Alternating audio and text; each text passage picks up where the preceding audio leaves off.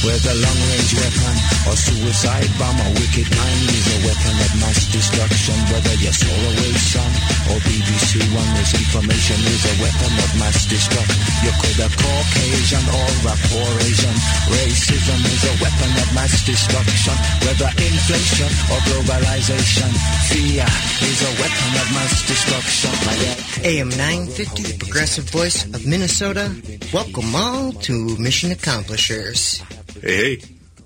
Mission Accomplishers, hosted by Hunter Haas, Eric Nelson, and Emmy Lou, my dog. My Chihuahua's here today. Emmy, say something.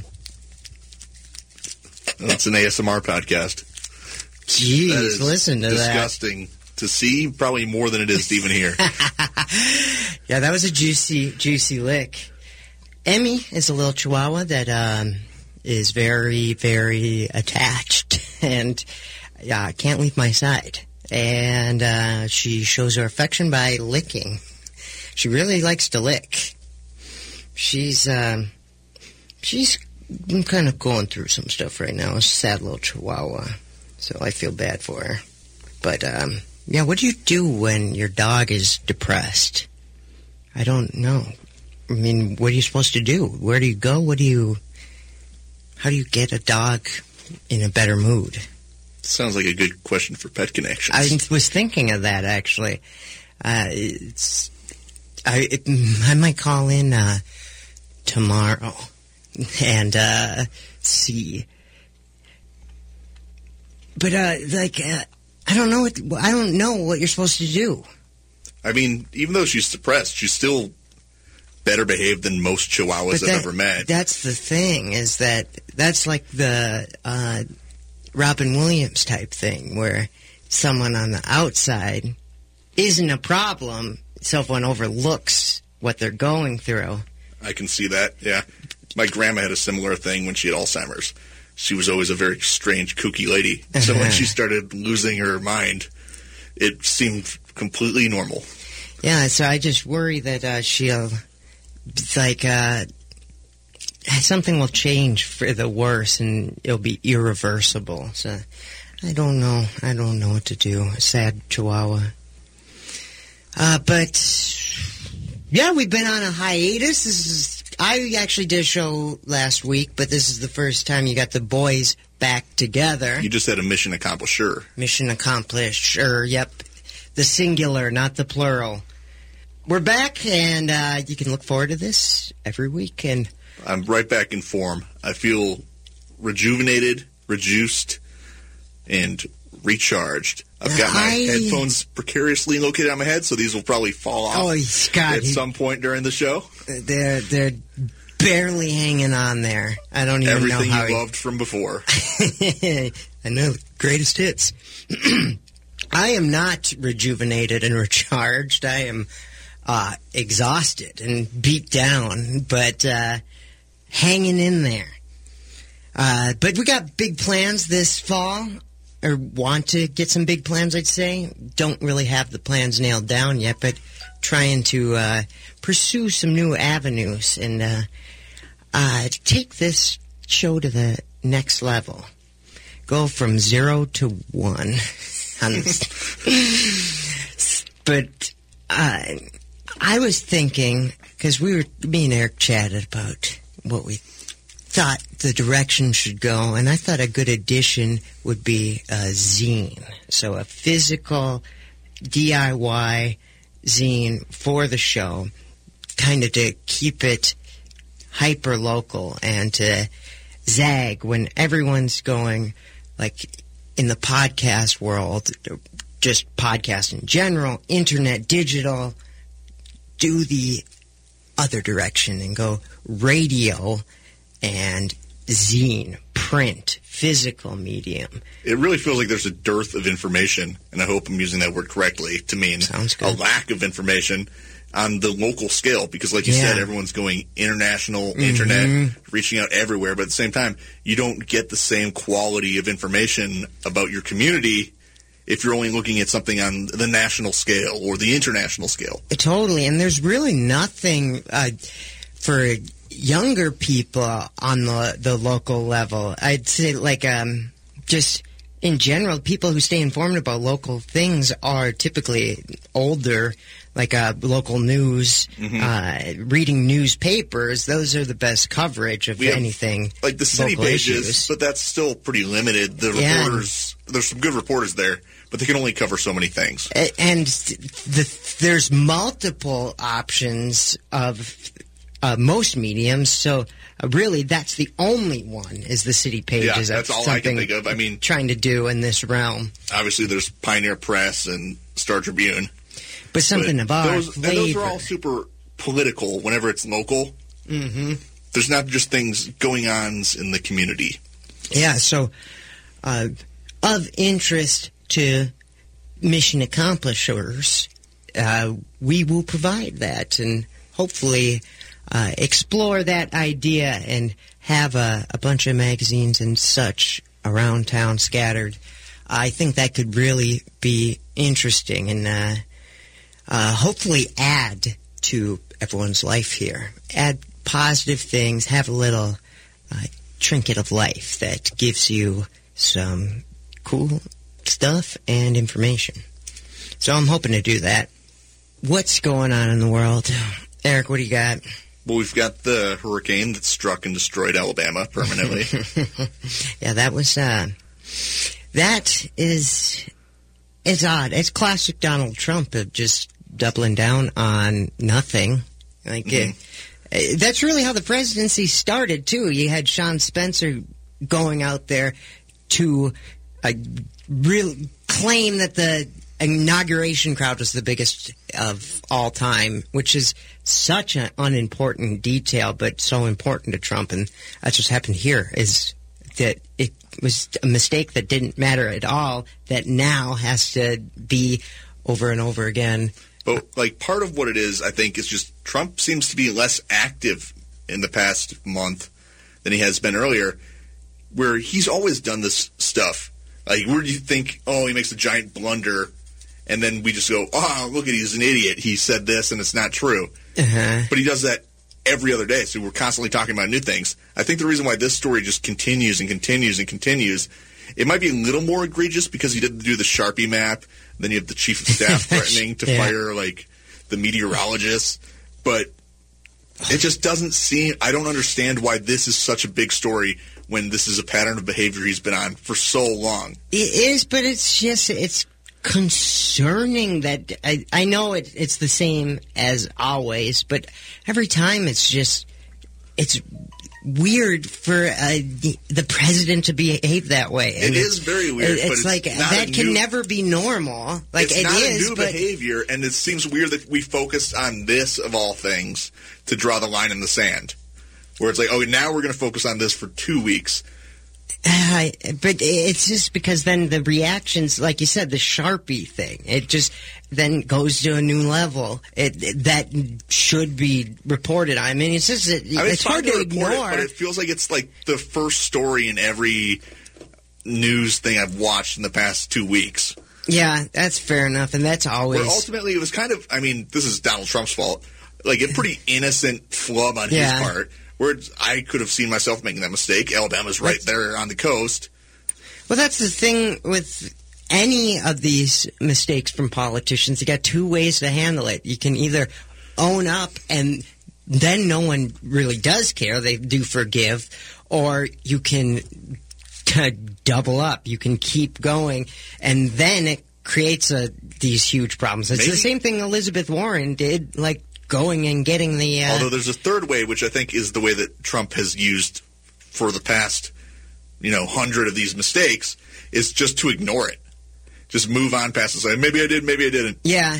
Where now he seems Well, to have like doubled. effective.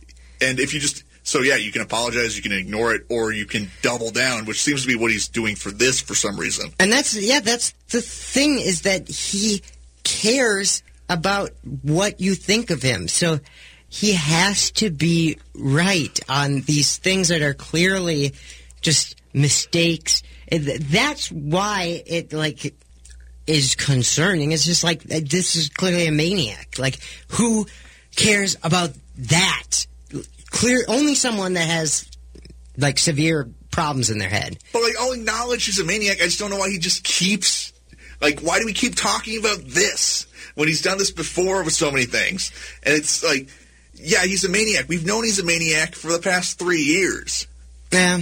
It's I- nothing new. It's not a new behavior. I'd be more concerned if Trump went out and said, "I'm so sorry, you everyone. I made a huge mistake. I didn't mean to say Alabama. I must have been mistaken." that would be weird. that would be weird. That would would definitely be, be, I would weird. Be like, okay, Trump, there's something seriously wrong. No, it's just uh, it shows the the judgment, and it's just concerning of someone with such power that, yeah, you you say that, but I agree. it is. It, does show bad judgment, but it's like, I know Something could happen know. though, and then that's what it's being This isn't- reported. This isn't new. It's like reporting like Trump's hair is funny. It's Should- still, like- shouldn't we all pay attention? This guy has bad judgment because have you noticed his hair? Yeah, uh, but it uh, it just lends itself to if he did do something drastic and impulsive that had severe consequences, you would want to know the behavior leading up to it. Which is Uh, the exact same thing he's been doing for the past, I don't know, 20 years? Uh, but I don't know. I don't. I don't understand. I'm just, I'm saying, yeah, it's very strange, and I get what you pointed out. Why are we still talking about it? Yeah. Um, it, well, it's because he kept doing things, but I I, Yeah, I I, do see what is- you're saying. I do, I, but I, I, I think just, just can't stopped, quite I get think to he where stopped you are. doing completely stupid things for the past two weeks, and they have to keep talking about that. And you think that's it? Because I his don't strategy know. all throughout the election cycle was just make a new blunder that would have sunk a campaign Yeah. every week, and they can't pin one new thing down on him. Yeah. Yeah. Well, He just needs to get back out there and start saying stupid stuff. he uh, he is going to be hitting the road soon. I'm sure it's going to Oh. be uh, the red meat for the crowd, where he gets up there and uh, gets his army angry. Focusing all his extra juices. Yeah. Uh, so I imagine that to be happening very soon. That he really gets out there hard. It's it'll probably be. Let's see. We got fall, winter. I would see say like the beginning of next year. He's going to be just on the road campaigning the rest of the until November. I can't wait. Yeah, it's going to be really soon though because we're getting close to Yeah, the. Uh, Um, it's like nine months now, something like that. yeah, well, it's no, it'd be. November. 14. Oh, yeah, I guess it'd be more than a year. Yeah, but but close. And a year. I mean, you start campaigning uh, more than a year out. Uh, He's going to have to beat the primary of Evan McMullin. Or, yeah, those primaries. That was uh, interesting. You got um, the what was Evan McMullin? Uh, he was the Utah. the Mormon guy. Yeah, who ran on some third party that was it was far right wing, but more Traditional, like Yeah, yeah, more the what we're used to. traditional neocons. hmm And then John Bolton's ilk, You- which we'll get to. you got the uh, Massachusetts governor, uh, Bill Weld, who is like a Arne Carlson type, kind of that long lost moderate Republican. And now we got Joe Walsh, who was the talk radio host. Uh, Trying to walk back everything he's done Yes. for the past three years. oh my God! It's I Well, the watched his him, interview. He was, he's just as awful as Trump is, Yeah. except he also believes in the Russiagate stuff. he So he's like, Russia shouldn't be making us do these crimes. We should be doing these crimes. And I mean, talk about a John Kerry flip flopper. He's all over the place with he believes something and then just goes out of style, and he's got to go all in on a whole new, different bad take. The only thing I'll give Joe Walsh credit for, the lawn sign predictor of electoral success. What's that? Remember he was saying, I see a lot of Donald Trump signs up Ah. around town. I don't see any Hillary. I think this is going to be bad news for Hillary. and he was 100% correct. No one was excited for Hillary. I even yeah. driving, I've talked about this on the show before, but driving through Minneapolis, Mm-hmm. very left wing city, I saw maybe five Donald Trump signs, you know, on a trip straight Okay. through the residential areas of Minneapolis. I think I saw one Hillary Clinton sign. That was uh, something uh, similar I noticed was that Donald Trump had a huge Reddit, like a subreddit of fans, and like Bernie had a big one, uh, but Hillary Clinton had a non-existent, like very very small group of people who were actually enthusiastic supporters that wanted to build like a community online for her, and I knew that that was trouble at the time. I. I, I wasn't quite sure what it meant, but I knew it wasn't good. I was like, there's no enthusiasm with her. Yeah, you can complain about like down when people dismiss Donald Trump as oh he's only got maybe twenty five percent of the electorate who's dedicated, but we can beat them. And it's like, well, those twenty five percent are absolutely going to vote. Yeah, and they're going to be obnoxious And- every single day until voting. enthusiasm is really big uh, because it drives them to get their friends to show up and vote. It just it really can sway things because on a massive level, if you've got one person eh, in a close split environment like we are in America today, it's really the voting public. It's close to 50-50. I mean, any party could really win any presidential election. Uh, it comes down to better candidates right now, and if you can have one that stirs up a lot of enthusiasm, it can make up for a lot of flaws like Trump. So, though there's those people who never Trump Republicans, they still end up voting for him for the large part.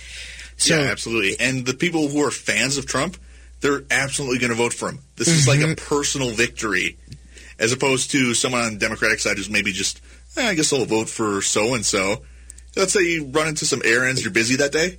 Exactly. skip voting. Exactly. There's no way in hell Trump voters are going to skip voting. You're not pushing your friends and family to show up because you're not stoked on the person to begin with. The only thing is that you convince them to show up against Trump, but that doesn't work as it's not as powerful uh, of motive. The the hate in politics doesn't influence others as well. Like you can have your personal hate, but swaying others, it's not as effective. If you're excited about someone, that's a better way to excite others to potentially participate.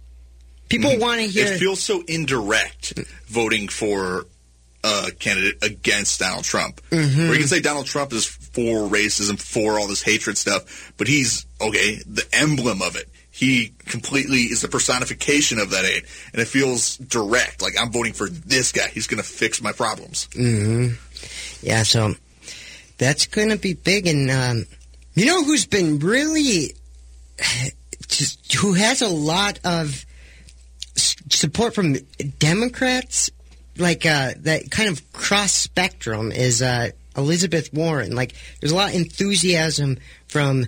I, The corporate Democrats, it's very strange to me to but see. you, you get her candidacy kind of gets a lot of different Democrats excited, but it doesn't extend necessarily to the uh, American public. But the Democratic Party and voters, Yeah. uh, she's probably the most popular candidate, like of all different factions within. I've heard it of the Democratic Party. Yeah. yeah. Of like I the professional managerial class. I've heard is like the perfect describe descriptor for her voting base, and it is people who just feel like professionals who feel very serious. Like, oh, I'm going to take the very serious candidate. She has all these plans. But you also get activists too, like more so than any other candidate that appeals to that group. Not Bernie. But I'm not saying what I'm saying is I'm not I think Bernie The- has a higher activist yes participation. Exactly. per- yes.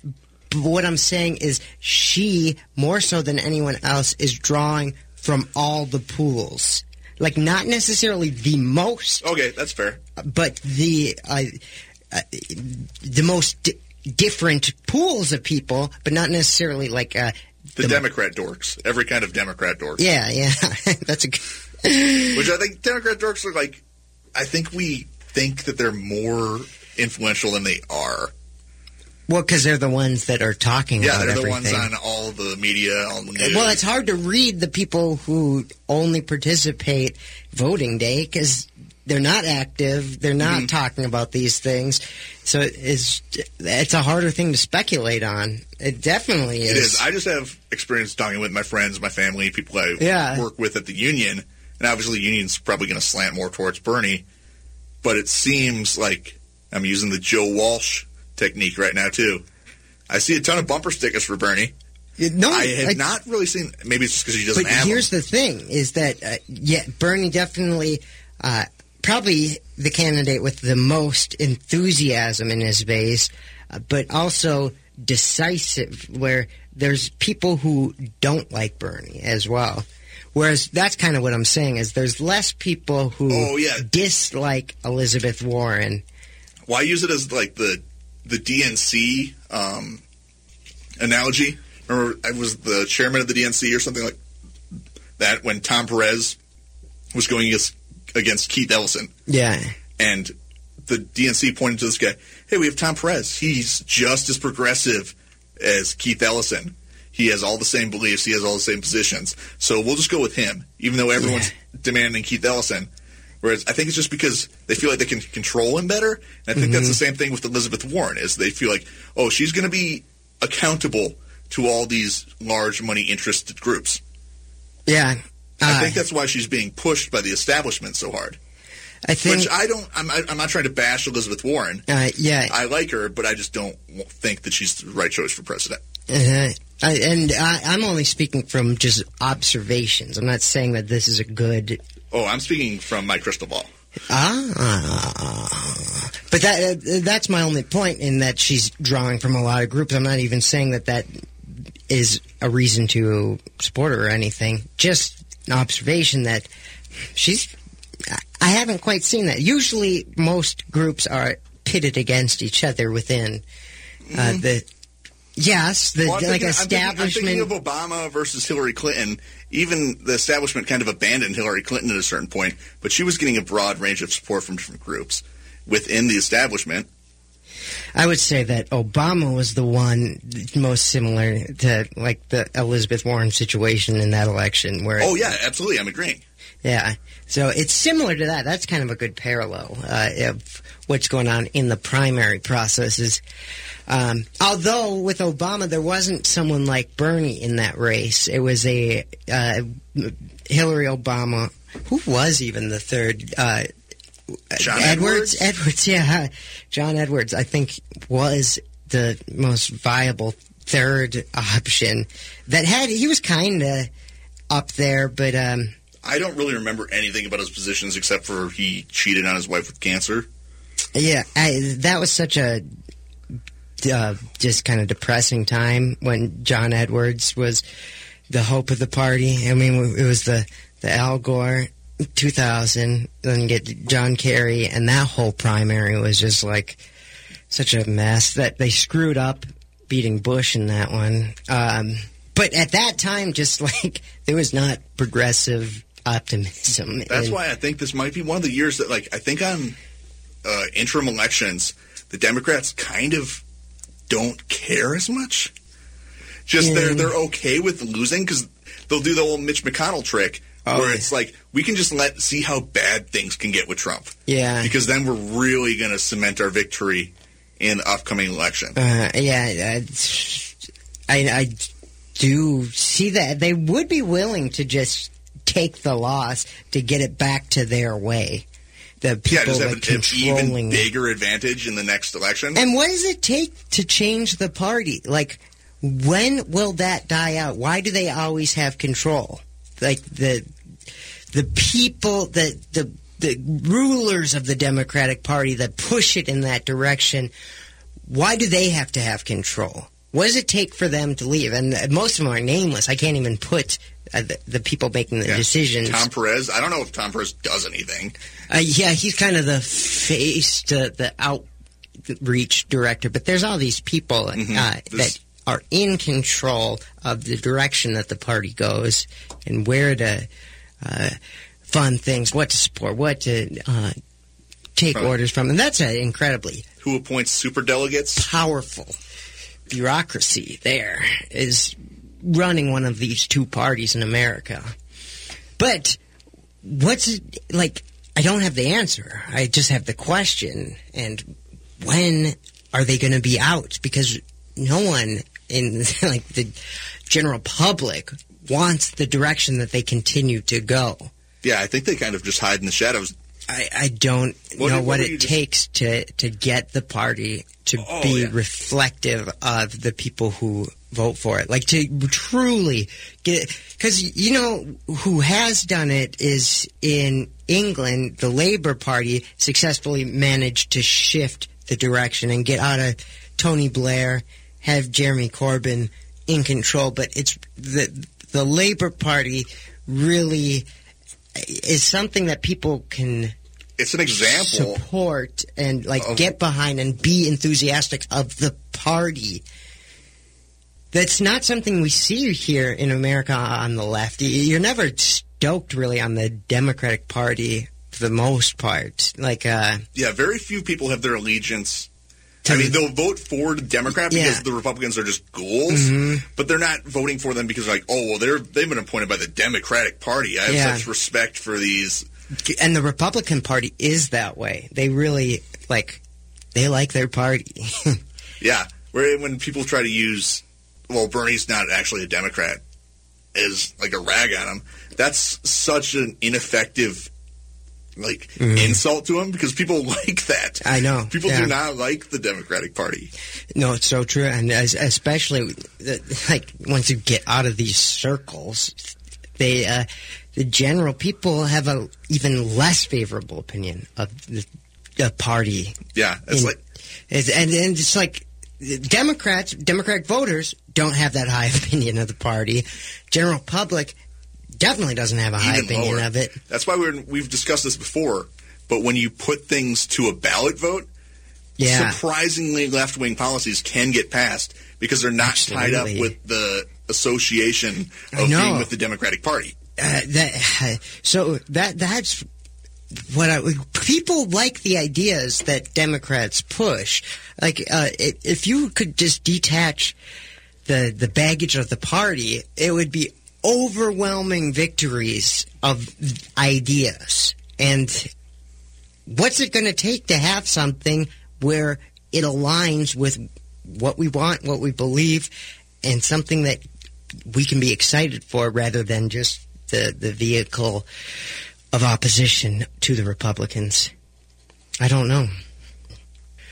So, uh, other uh, It's not even really news. yeah, but regardless, I uh, I had an observation, uh, and I was kind of just thinking about podcasting in general and um, how how do you create value for people, or why do people like certain things? Uh, what is in it? Why do things become popular? Uh, and it really comes down to uh, you're receiving something of value. Like with podcasts, you listen because uh, you gain something.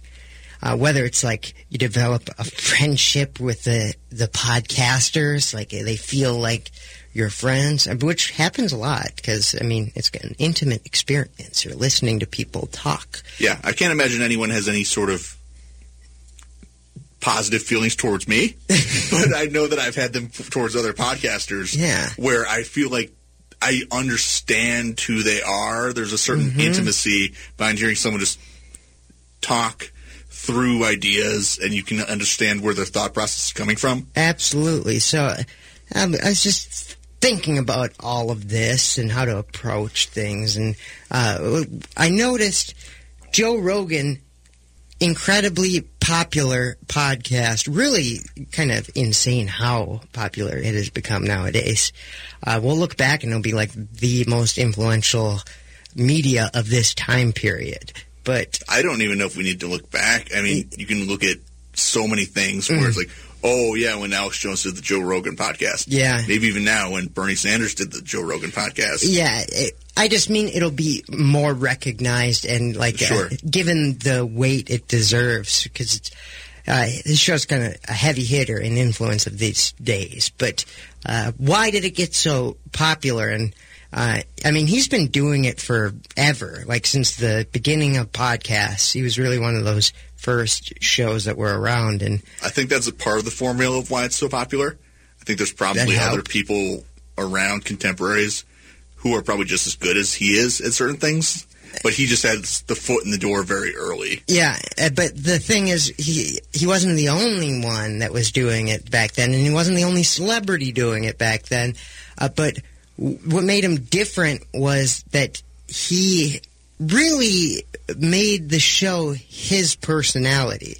Because if you look at the mix of things that really embody the show, uh, you've got psychedelics, UFC fighting, and uh, just kind of dude in general, comedy, Bow uh, hunting, pool. like, yeah, man interest. Quick. But the three of those things, like, don't really fit well. There's no model of that, like, working as a as a topic of a show or a, a category. no, no analytics wizards would come up with let's combine Yeah. hallucinogenics with MMA.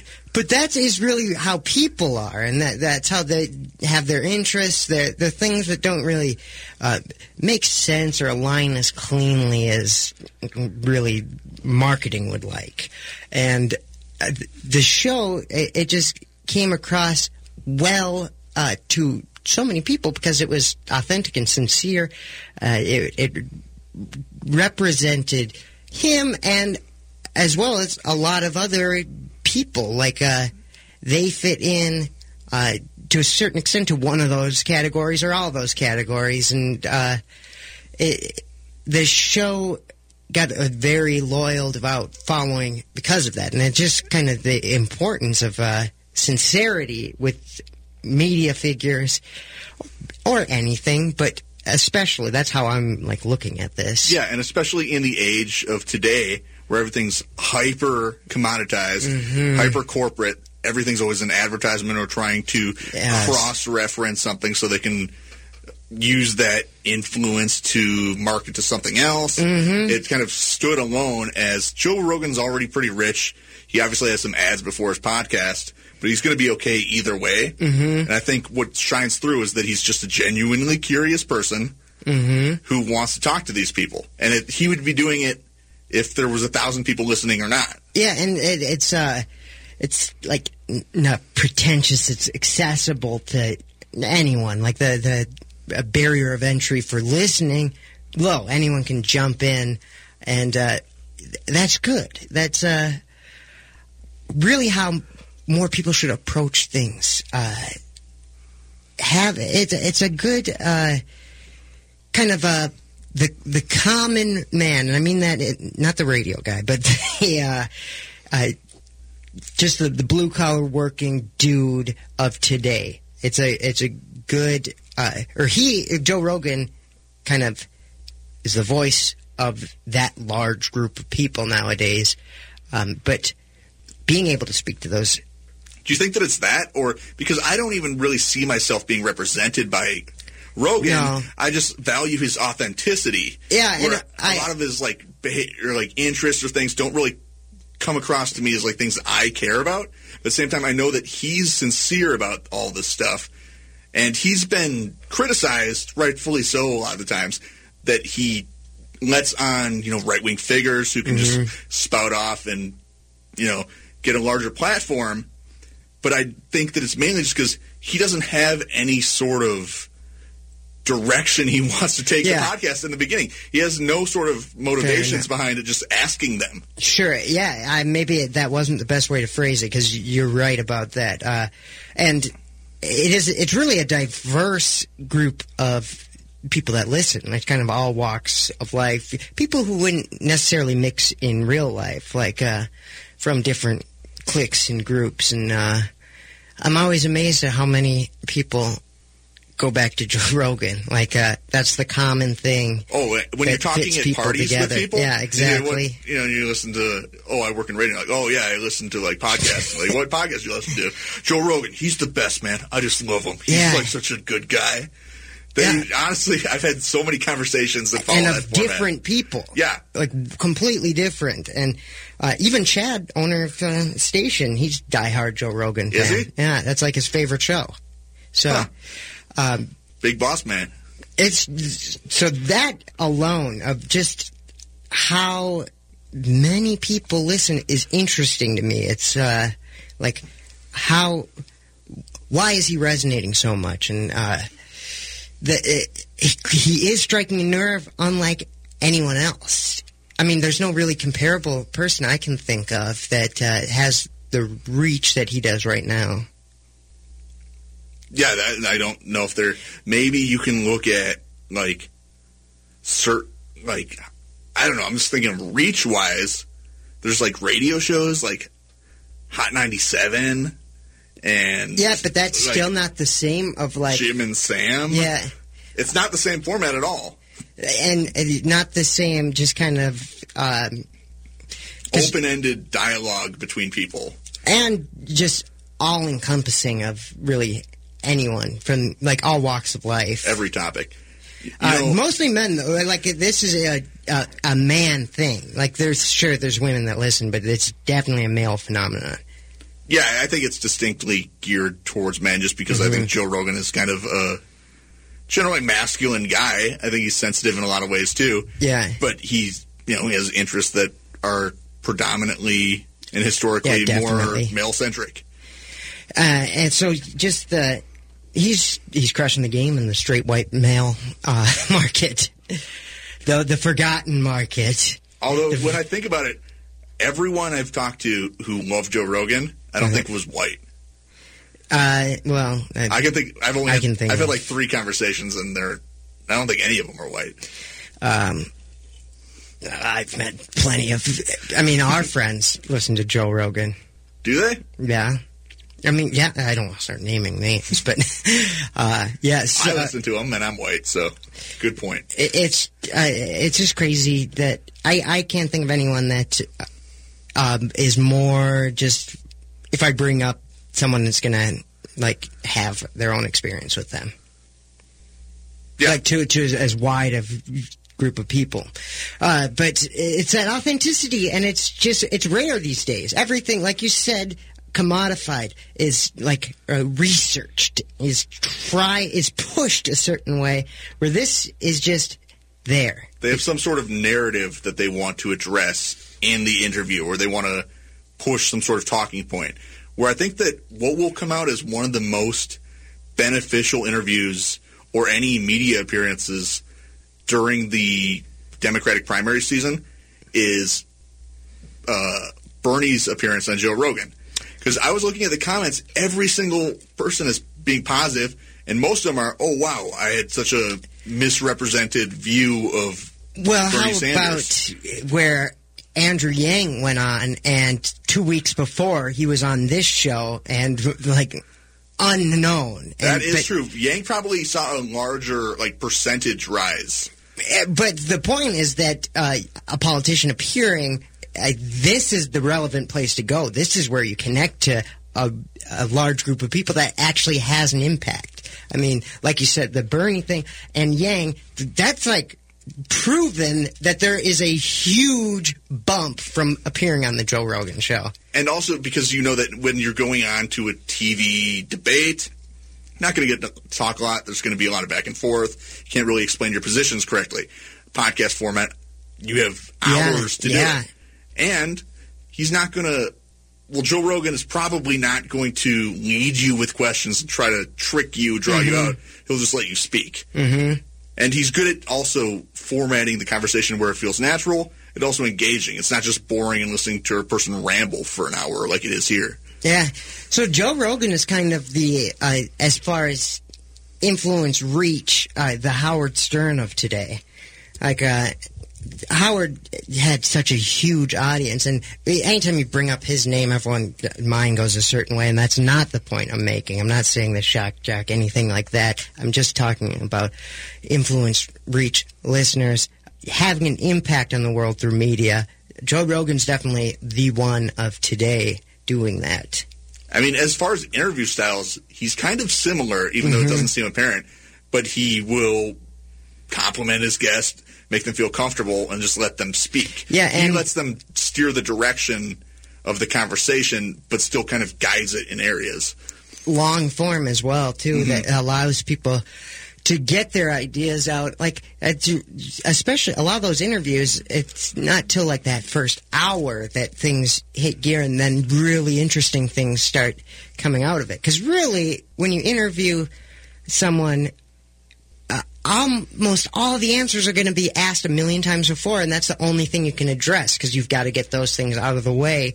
So having something that is longer to explore things is really where you start getting some interesting, start picking off the meat and uh, getting uh, getting that first layer out and really having something of substance. He's good at moving the conversation as it flows naturally. You can tell that he doesn't have many pre-outlined points he just is a good listener and listens to what they're saying and then asks them mm-hmm. questions that would naturally occur when you're sincerely listening to someone. And uh, he was in town on Friday, I just remembered. So uh, uh, he was here. Interesting. I is he not still here? Because I thought for Sunday there was like a. Is it? Do I have the wrong day? I thought it was September twelfth. Is what I thought. No, actually, it wasn't. I was going to do his show for IATSE, but I had to come oh. here. Oh, you should have. Well, I was asking Sam to cover, or asking Brett, and neither could. So I was like, do you have anything else though? No. Okay. All right. That's. Oh it. yeah, I actually do. All right but it, and it's going to be slightly dated, but it's still relevant because people will still use this talking point going forward forever. And it's about the American unity mm-hmm. that we mm-hmm. had after 9/11. It's like, oh, remember when we were all together, we were all working together, and what we could accomplish if we went back to that. And you have to try to think of what did we accomplish immediately after 9/11. What we did... uh, established the Patriot Act. we went to two illegal wars in Afghanistan and Iraq. Hmm. I don't know if there's much to gain with forming unity when it's ent- entirely based on spite of another place. Yeah, and really since then is uh, the polarization has also just skyrocketed from all of this. So yeah, it's the the result of 9/11 and its consequences. They weren't a positive thing of bringing people together.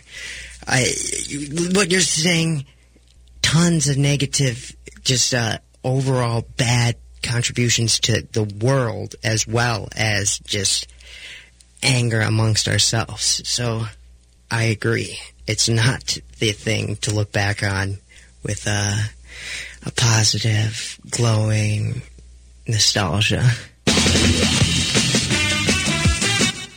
Whoopsies! We made a mistake and cut the show 10 minutes short, so here is some wise words from Miss Marianne Williamson and then Dr. Cornel West. I've been thinking a lot about, uh, you know, American politics, and it does seem particularly, um, you know, I'm, I'm, in England and there's some sorts going on there as well, but like uh, there's a kind of a vividness, a luridness to American politics at present. But my question is that are these uh, events not necessarily anomalous, but merely exaggerations, merely greater revelations of conditions that have always been present? Yeah, in, to put bluntly, whilst Donald, Donald Trump might seem especially terrifying, is he merely not merely an amplification of conditions uh, and ideologies that have long existed? Well, two things. First of all, if you have two major political parties, both of whom set the idea of the businessman up to be God, then it shouldn't surprise anyone from a metaphysical perspective that the worst kind of devilish perversion of that image would appear on the scene. Wow. That was created by that. But secondly, we had reached a point in our society where we thought we had a consensus. It's not like anyone thought racism, bigotry, anti-Semitism, homophobia, misogyny, xenophobia didn't exist in America. But we thought we had reached a consensus that there were lines past which we would not go. We thought we had reached a consensus that no major political institution, any political party, etc., would give a serious political megaphone to those forces. One party thought, well, we'll bring them in just because they'll vote for us and then we'll moderate them once they get in, mm. which didn't work. And also with social media, and then you have someone like uh, um, uh, President Trump who's willing to harness all that for political purposes, and you have the kind of crisis that we have now. But once again, and I think that those of us in the spiritual community have a lot to look at in ourselves because none of this came out of nowhere. None of this could have happened had we not taken democracy for granted. Had we not thought somebody else, you know, I'm not political, somebody else will handle that. That's what we've learned about this. We've learned how naive we were. You can never take democracy for granted. It's just like health. And that's why this is a perfect place to be discussing this. You have to take care of your nutrition. You have to take care of your exercise. You have to take care of your spiritual path, your lifestyle, all kinds of things. You can't not cultivate health. Just wait till sickness almost inevitably arises and seek through allopathic means alone to just eradicate or suppress the symptoms.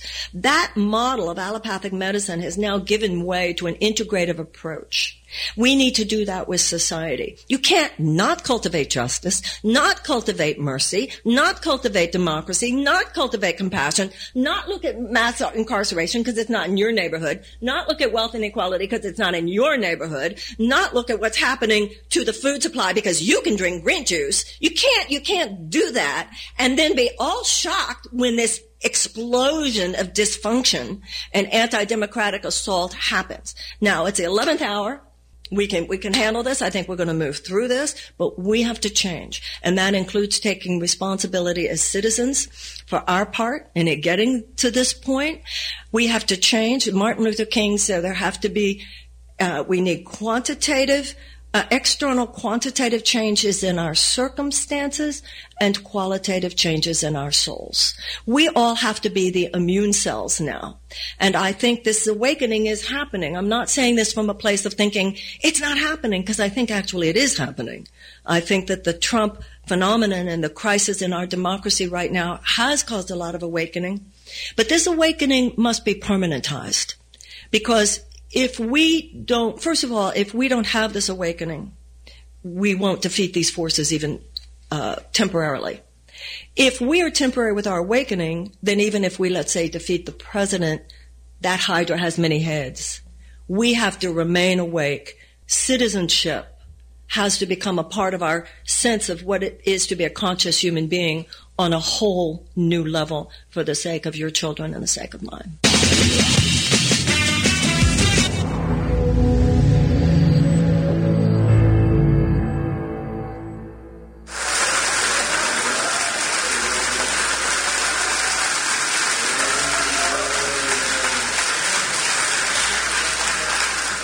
Dear brother president, I thank you for your kind invitation to allow me to once again grace this consecrated space. Oh, yes. And if you want to put a smile on my dear brother Malcolm's face, you bring Angela Davis to the same space too. Oh, yes. I come from a people who have been terrorized, traumatized, and stigmatized extremist measures for 400 years. And I submit to you, I am who I am because somebody loved me. Somebody cared for me. Somebody attended to me. So I've always aspired to be an extremist when it comes to freedom and liberty, extremists when it comes to love, because I learned in the West family, Irene and Clifton and Shiloh Baptist Church of Reverend Willie P. Cook, who taught me to be human is to be an extremist for love. To be human is to be a subversive for sweetness. To be human to be a radical for gentleness. And James Baldwin writes that magnificent essay in Esquire magazine in April of 1972. Brother Malcolm X was the most gentlest of people he ever met. But it was hard to keep track of his gentleness. Because when you love folk, especially love those Frantz Fanon called the wretched of the earth, you hate the fact they're being treated unjustly.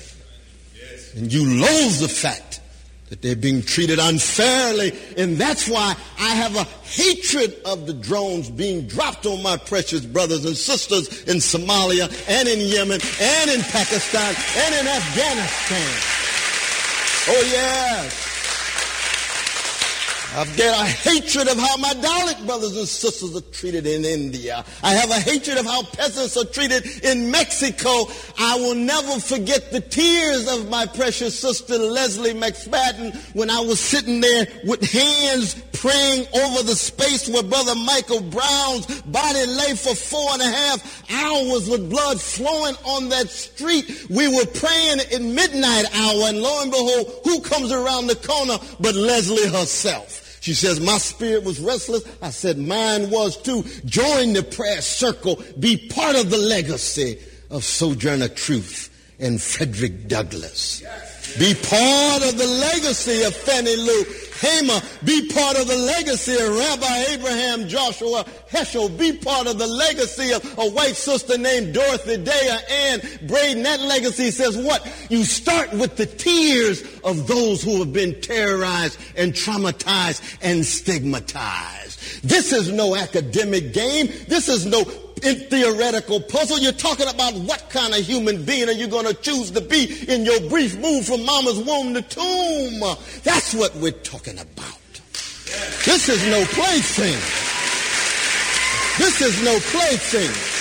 Extremism in defense of liberty is not just no vice. You've got to understand that the liberty is rooted in the love supreme of John Coltrane, of Curtis Mayfield, and Bob Marley, and Nina Simone, and a host of others too. Why? Because any liberty that's only liberty soon degenerates into something less than liberty. Liberty is rescued only by something greater than liberty, namely the love. And the, I am proud to say that I come from a black people, a grand people in the face of 400 years of terrorism, refused to just hate the terrorists, but rather love the justice in such a way that it taught the nation and the world something about love and justice. That's what Malcolm X stood for, y'all. He stood for a love so deep inside of him that it had to flow, and it flowed for a while just on the chocolate side of town. He couldn't understand white brothers and sisters being devilish and not also being devils, he was wrong. White brothers and sisters not devils, but they often act devilish.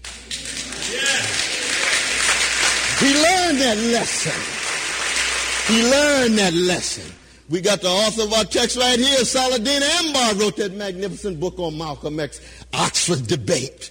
Read that text. See the way black love goes hand to hand with righteous indignation, holy anger, moral outrage, and it looks as if it's hatred, but it's only black revenge and hatred if you're still in a white supremacist bubble because you're obsessed with your own fears, your own anxiety, your own insecurity. Allow that love to flow.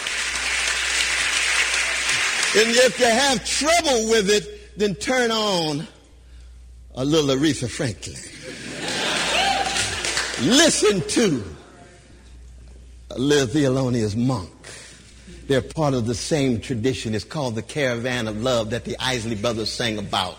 It's the same love train that Curtis Mayfield was talking about and people get ready. It's the same redemption that Bob Marley was talking about. The f- tradition of Malcolm X is a human one, but it was rooted in a response to 400 years of terror and trauma and stigma. And therefore, when we reflect on this proposition, keep in mind that it's not just some academic sentence, but it's rooted in blood and sweat and tears like Emmett Till's mama when she sat, stood and looked at her baby and looked at the world and said, I refuse to hate.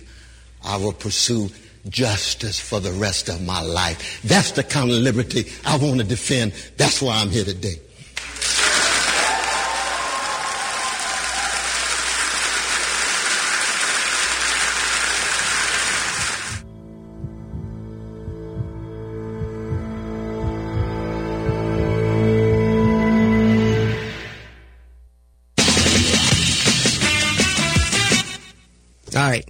As always, remember, prosecute the Bush administration for war crimes. We're coming for you bastards.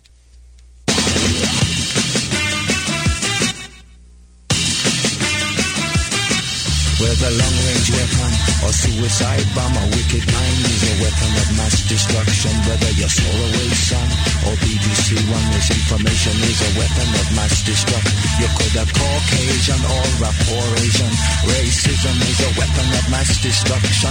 Whether inflation or globalization, fear is a weapon of mass destruction. My dad came into my room holding his hat. I knew he was leaving. He sat on my bed, told me some facts, son. I have a duty.